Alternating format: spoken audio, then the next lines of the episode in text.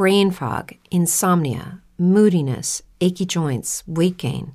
Maybe you're thinking they're all just part of getting older, or that's what your doctor tells you. But MIDI Health understands that for women over 40, they can all be connected. Hormonal changes that happen during perimenopause and menopause are at the root of dozens of symptoms women experience, not just hot flashes. MIDI specializes in compassionate care for women in menopause. Their solutions are safe, effective, and FDA approved. Plus, they're covered by insurance. A convenient telehealth visit with a MIDI clinician can be your first step to getting personalized care.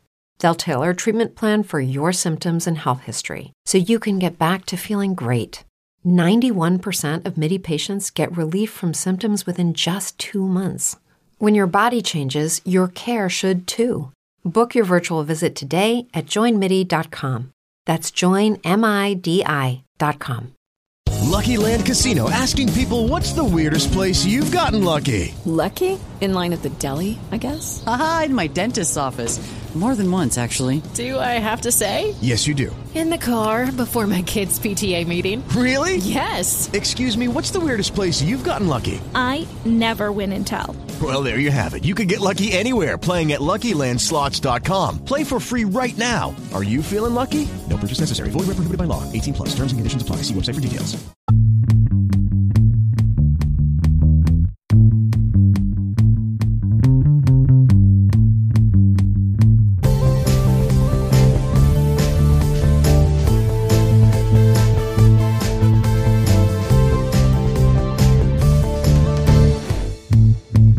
What's up, champs, and welcome to another episode of the Short Shifts Fantasy Hockey Podcast. I'm your host, Ben Burnett, and joining me, as usual, Lewis Ezekiel. Lewis, my friend, how are you doing this fine, fine Thursday Thanksgiving evening?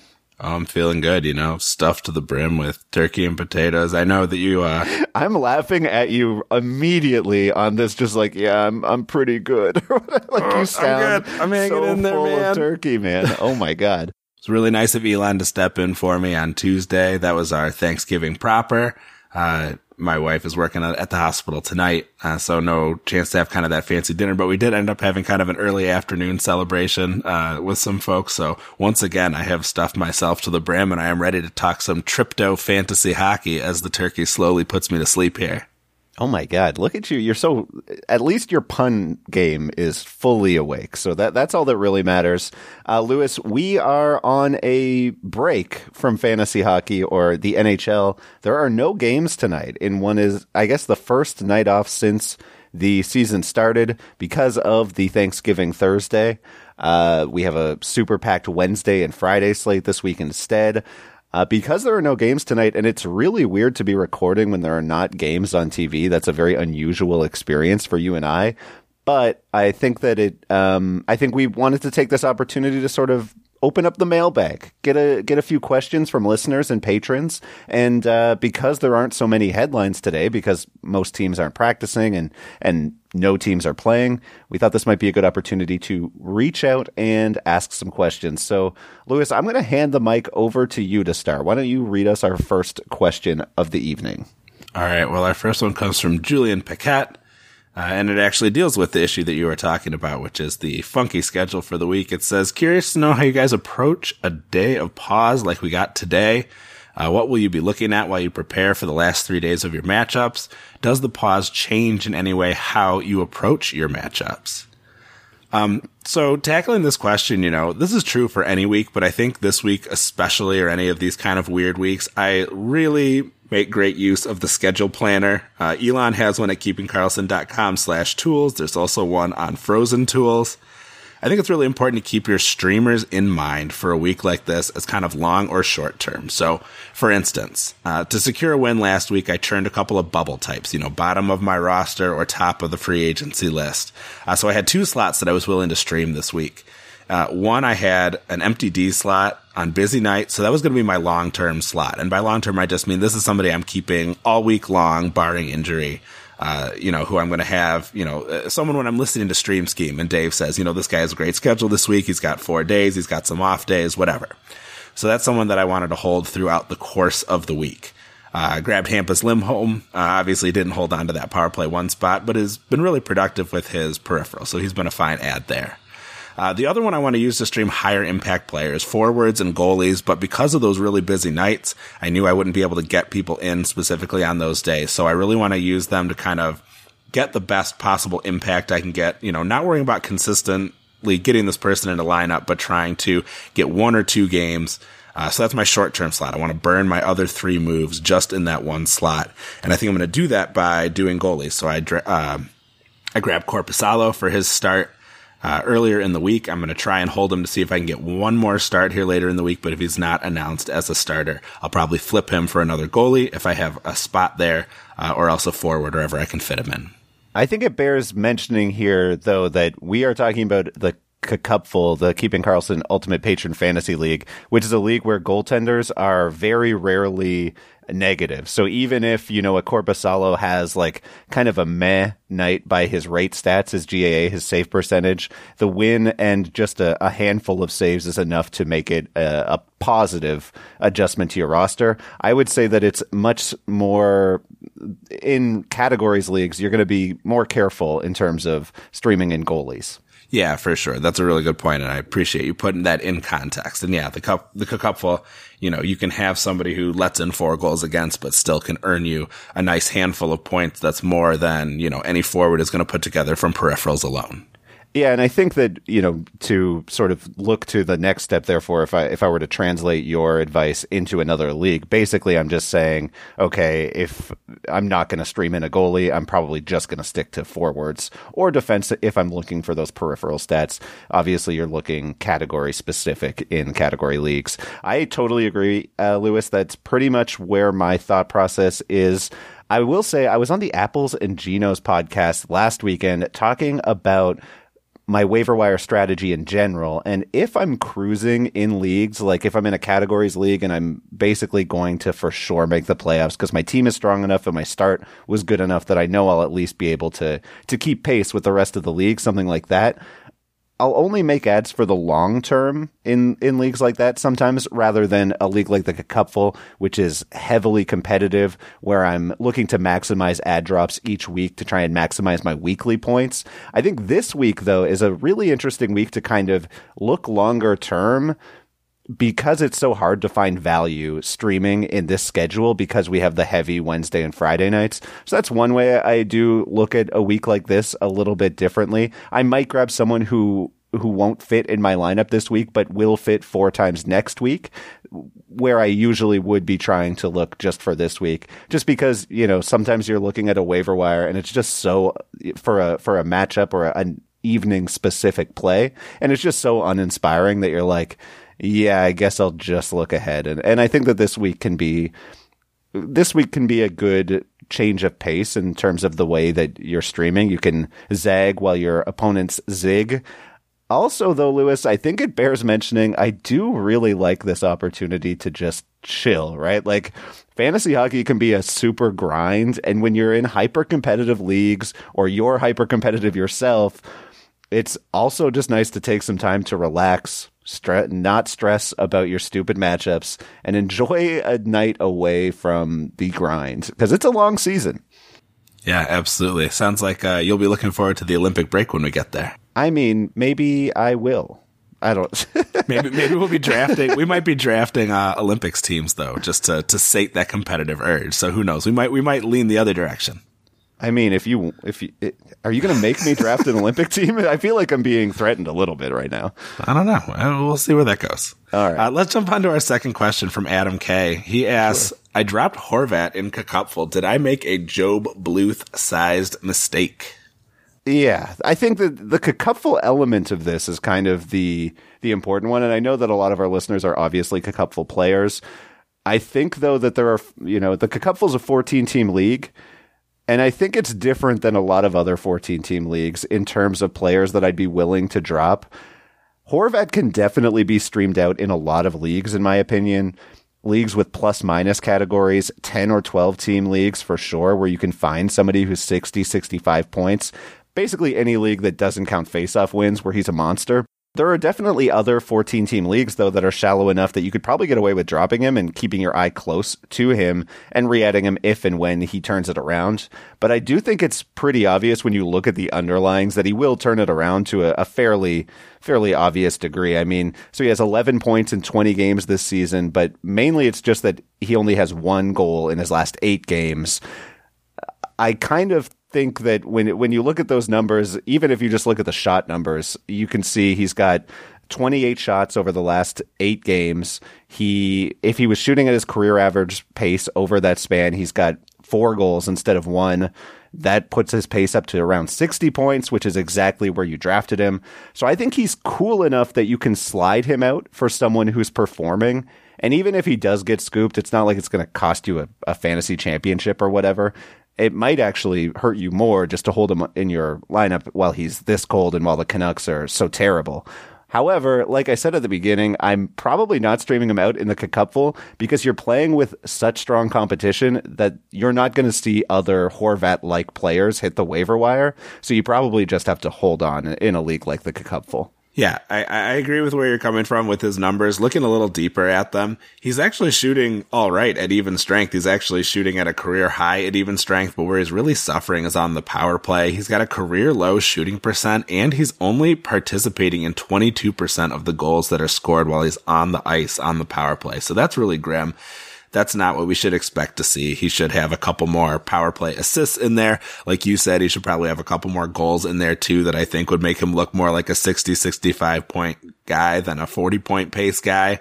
Um, so yeah, I think I'm with you. I, I think in the cupful, I think probably this will be something that, uh, Adam may regret, but ultimately is not going to spend, you know, weeks and weeks despairing over.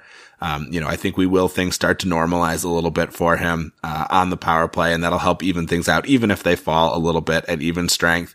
I think I was a little more open to the idea of dropping him maybe than you were when I was doing my prep, although you you made a very convincing point you know, uh, if you're looking at someone who you think maybe maxes out at 60 point pace uh, on one hand and maybe a streaming slot on the other, where, as we said, streaming in a goalie, even on a rough night, can get you four to six fantasy points, which is like getting a goal or getting an assist in a couple shots. I could potentially see doing this without regret if every other slot is kind of booked up. I think you're absolutely right though, that someone is going to jump on him because of that potential upside.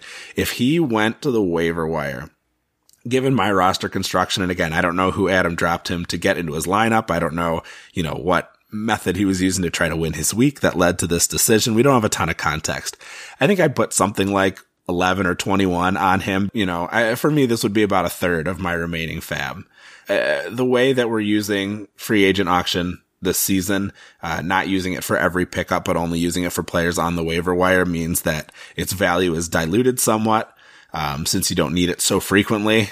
Uh, and I, you know, this is a pure shooting center who's shooting two and a half times a game and whose rebound prospects are on a few minutes of power play a night on a team that seems kind of dysfunctional. Uh, to me, I'm willing to spend some fab on it. and I bet there is someone else in the league who is willing to spend a lot more. So I'm imagining that if I were in this cupful league, someone else would end up with Horvat other than me, uh, just because I don't love his prospects for rebounding so much that I think that it's going to be, um, you know, a, a sure thing to get back to above 60 point pace. You don't like, so last year he finishes at a 57 point pace. You don't think that that's a more or less like fair expectation? I mean, I think that's okay, but you know, given the way that the the point structure works in this particular league, I think that streaming, you know, if that's the only spot you could have for a streaming slot, I could live with streaming in that slot instead of having Horvat. That makes a lot of sense to me, Lewis. We are going to take a quick break, and when we come back, we are going to answer a few more mailbag questions. You're listening to Short Shifts. Welcome back, champs. Lewis, we are continuing through the mailbag episode. We're about halfway through. Why don't you take uh, start us off on our next question? All right. So at Punk Hockey on Twitter asks, uh, do we buy into Grubauer's two good starts? I do. I think I'm a believer. At even strength, the Kraken allow the second fewest shots per game. They control 51% of shot attempts. They allow the second fewest high danger chances against per 60 minutes. And they're expected to score a 51% share of the goals. And yet They actually have a 39% share of even strength goals scored, which is the second lowest in the league after Chicago. And I just don't see that continuing. I think that we are going to see some regression. You know, this was a team that was built to be defensively sound and then sort of work out the offense as they go. And what they've actually had so far is a defensively sound team with really poor goaltending. So either Grubauer is actually a terrible goalie who cannot play well even on a good defensive team, or he's been unsustainably bad and is due for positive regression. And I think that the second is much more likely because we've seen him be successful in Colorado, which offered him similar protection. Like he was just a potential Vizina winner. Now, obviously they're offering a lot more. Vizina a thing? Are we using Vizina? I I am merely stating a fact. Is it true or not that he was in? No, the- no, no. You're misunderstanding me. I have never once heard it pronounced Vizina. Oh, oh, all right. Vaz- Vazina. That where I should be going? My my. I am just for the record. I am leaving all. Yeah, of this no, in. leave it in.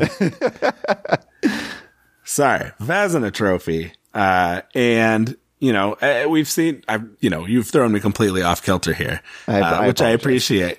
Um, but yeah, like we've seen him do it before, and I'm not saying that the Seattle Kraken are the Colorado Avalanche. They obviously aren't. Um, you know that it, there's something to be said about having an effective, powerful offense that can control shot share. Uh, you know, and put a lot of pressure on the other team. But I think that he could certainly be doing better than he is. And I, I, you know, I'm not saying that every start is going to be like these two good starts either, but there is some happy medium between the utter putrid effort that he's put forth so far and these two really nice starts. Somewhere in between there, I think, is the true Philipp Grubauer. Well, but so when we look at unsustainable forwards, for an example, and it's like, okay, well, if you regress the shooting percentage to around the career average and you sort of smooth out the assist rate based on their IPP or their points percentage, points participation percentage rather, meaning, you know, if a player's getting too lucky or too unlucky when they're on the ice and goals are going in for their team, are we, uh, you can sort of use some back of the napkin math to sort of say, okay, yeah, he's playing at a 40 point pace, but he should probably be around a 60 point pace. Sort of exactly like what we're talking with Horvat, whether or not he hits 50 or 60 or 55, whatever. But with Grubauer, we were talking about him being unsustainably low. I can get behind that, but I guess my question is then, is he just a little unsustainably low? Like, because right now he's an 890 goaltender on the season. So is he a 902 goaltender? Is that worth buying? Are we buying, are you buying him as a 910 goaltender? Like, do you think he's going to be average moving forward? What, to what extent are you buying in? Yeah, I think that he should be able to be average moving forward. So around a 910, right? I'm not sure what the season average is this year, but I think that was pretty close to what the season average was last year. I think if you are a decent goalie playing against a solid defensive team, you should be able to pull off that average. And, and, you know, obviously he hasn't been able to do that up to this point this season, but now we're starting to see, at least in the last couple times through. And again, you know, we're only a quarter of the way through. The Kraken are, are, you know, get in their, uh, what do you call them? Get in their tentacles wet here.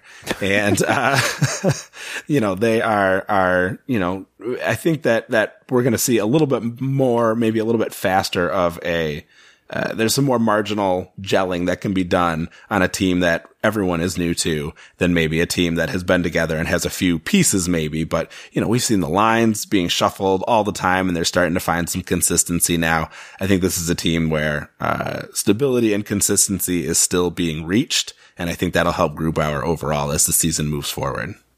Interesting. I took this question so differently. So I'm really happy to hear your assessment here and that you went a different route with it. Um, I sort of took it from the goalie agnostic perspective of just like, who knows what will happen next? You know, try looking at a, a data point or a, a scatter point graph, and it, we're just seeing all of these numbers, these random performances uh, plotted out how do I know? How could I possibly begin to think that I could guess what the next uh, performance will be for for a goalie like Grubauer? So you know, th- thinking about the way that we sometimes use the term "agab" for all goalies are bad. Obviously, there is a voodoo to goalie analysis. There's no doubt. The way that we go into a season, expect it, the way that goalies shoot up or down the rankings is just unmatched by any other position but I do kind of cringe when I hear that as like an analysis from an analyst like myself uh, when it comes to actual analysis, because in the end, we do need to have like a take or a strategy that we're imparting.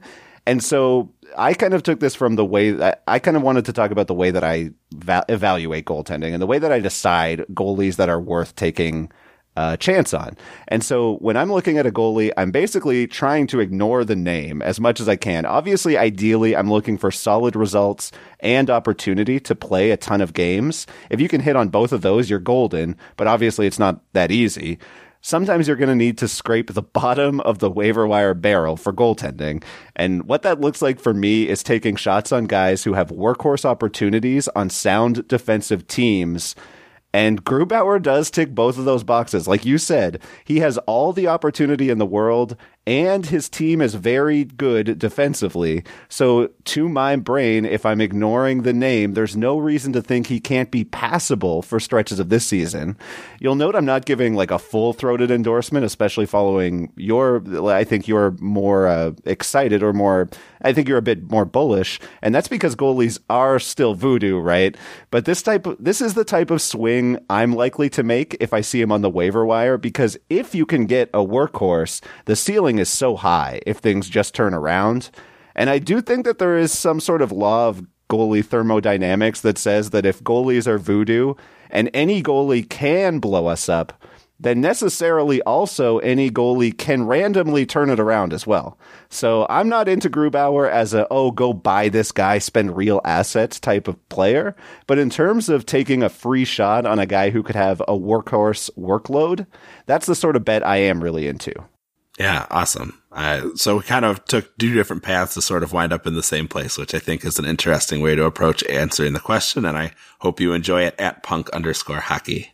Yeah, and shouts out punk underscore hockey. They're a they're a fun chat on Twitter. Absolutely. Lewis, we have one more question to get to, and it comes from our pal Edward. Shouts out to Edward, part of the Timmy's gang on the Keeping Karlsson Discord. Uh, Boeser, Wheeler, and Reinhart all dropped in my 14 team Cats League that includes hits and face-off wins. Is all hope lost, or can they rise again above streamer status this season? He also asked, should I drop Couturier for any of the three? Lewis, uh, let's let's go through the questions first, and then at the end, I kind of want to get into a ranking if you if you're up for it. All right. So I took a look at these four folks and, you know, just sort of looking at a few areas where I think they could stand to potentially improve. Uh, I did come up with my ranking and I'll tell you in just a second. Um, you know, all of these guys have controlled the majority of shots at even strength while they're on the ice. All of them are scoring below their expected goals for. Wheeler is the lowest, uh, with Couturier and Reinhart almost even between expected and actual. Um, Wheeler really based on what I saw, Wheeler really looked like he is due for a significant turnaround. The only thing that has me concerned is Wheeler is 35. You know, he's coming back from COVID. You know, is this truly a guy who should have five more goals while he's on the ice than he's had? But on the other hand, he does have the most exciting line mates. Um, but I will tell you, I put Couturier at the top of my list because I feel like he is the most indispensable player to his team. He plays in all situations. You know, he is, you know, pretty good for those faceoffs that uh, are counted here in this league. Um, you know, this is a guy who I think that the Flyers are know that they have to rely on. And I think that is not true of the other three players on this list. And so, you know, all of the analytics aside, what my brain tells me is that the guy who is an essential cornerstone to his team is the one that you should hang on to because he's always going to have a solid opportunity. So Couturier is at the top of my list for that reason. I put Wheeler next um, because he does have the more exciting teammates if he can hold them and because it seems like he is underperforming maybe the most compared to the other folks that we see on the list. Um, and then Reinhart and Boeser, I just worry that they are potentially spare pieces on their teams. You know, they are teams that have really effective players who can, or at least should be able to carry play. Uh, and, you know, there's plenty of talent up there in that top six.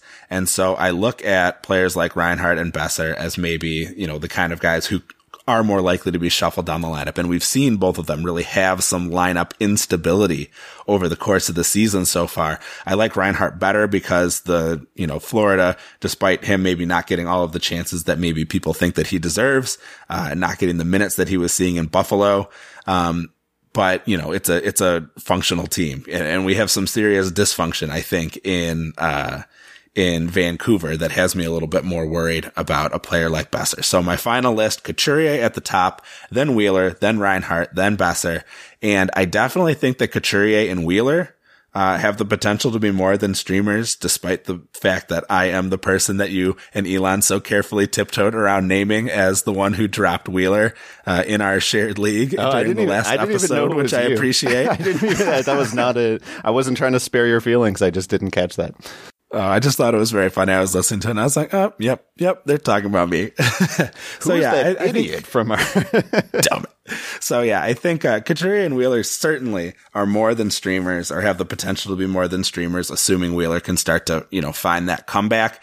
Uh, Reinhart and Boeser, I'm not as as bullish on as as you described it before, but um, I do think you know they have that potential there, but I do have them lower on the list. Yeah, to me, Couturier by a mile of this group. And I actually think it's funny you mention how he's guaranteed to get great deployment because, like, on Monday night, or Tuesday night rather, he started on the second power play for Philadelphia, and then Brassard got injured and he got pushed up. And so, even though that I think that there will be moments where you're annoyed by Couturier, and he is a bit frustrating, he's not an 80 point, you know, every game you're getting a great score out of him type of superstar in fantasy.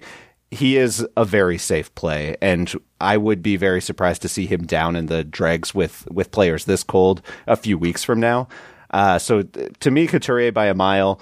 Uh, next, I, I agree with you again on Wheeler versus Reinhart. I actually had Reinhart at the bottom, which is kind of funny because he is on that top power play unit with Barkov out. And if he gets hot, I do think he has the highest ceiling of the three, maybe even the four. I think he could be a point per game guy if he gets going in Florida. It just doesn't look like that's happening.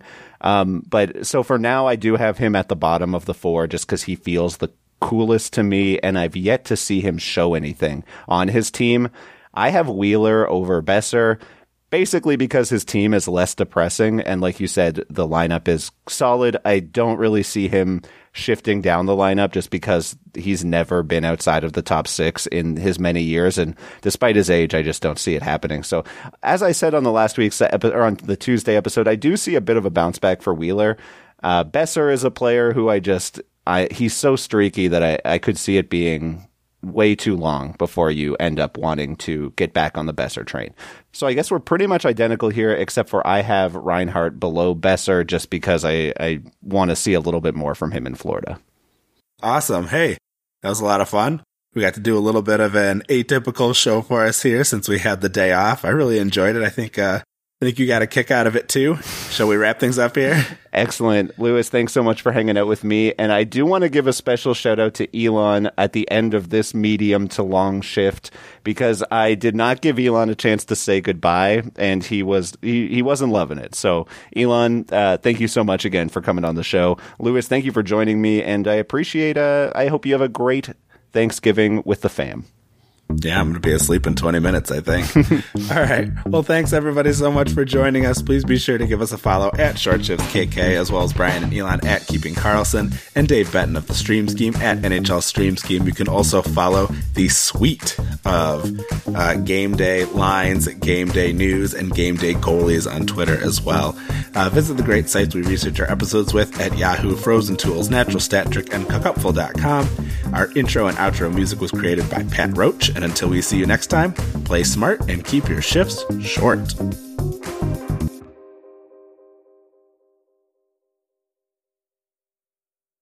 With the Lucky Land slots, you can get lucky just about anywhere. This is your captain speaking. Uh, we've got clear runway and the weather's fine, but we're just going to circle up here a while and uh, get lucky. No, no, nothing like that. It's just these cash prizes add up quick. So I suggest you sit back, keep your tray table upright, and start getting lucky. Play for free at LuckyLandSlots.com. Are you feeling lucky? No purchase necessary. Void where prohibited by law. 18 plus terms and conditions apply. See website for details.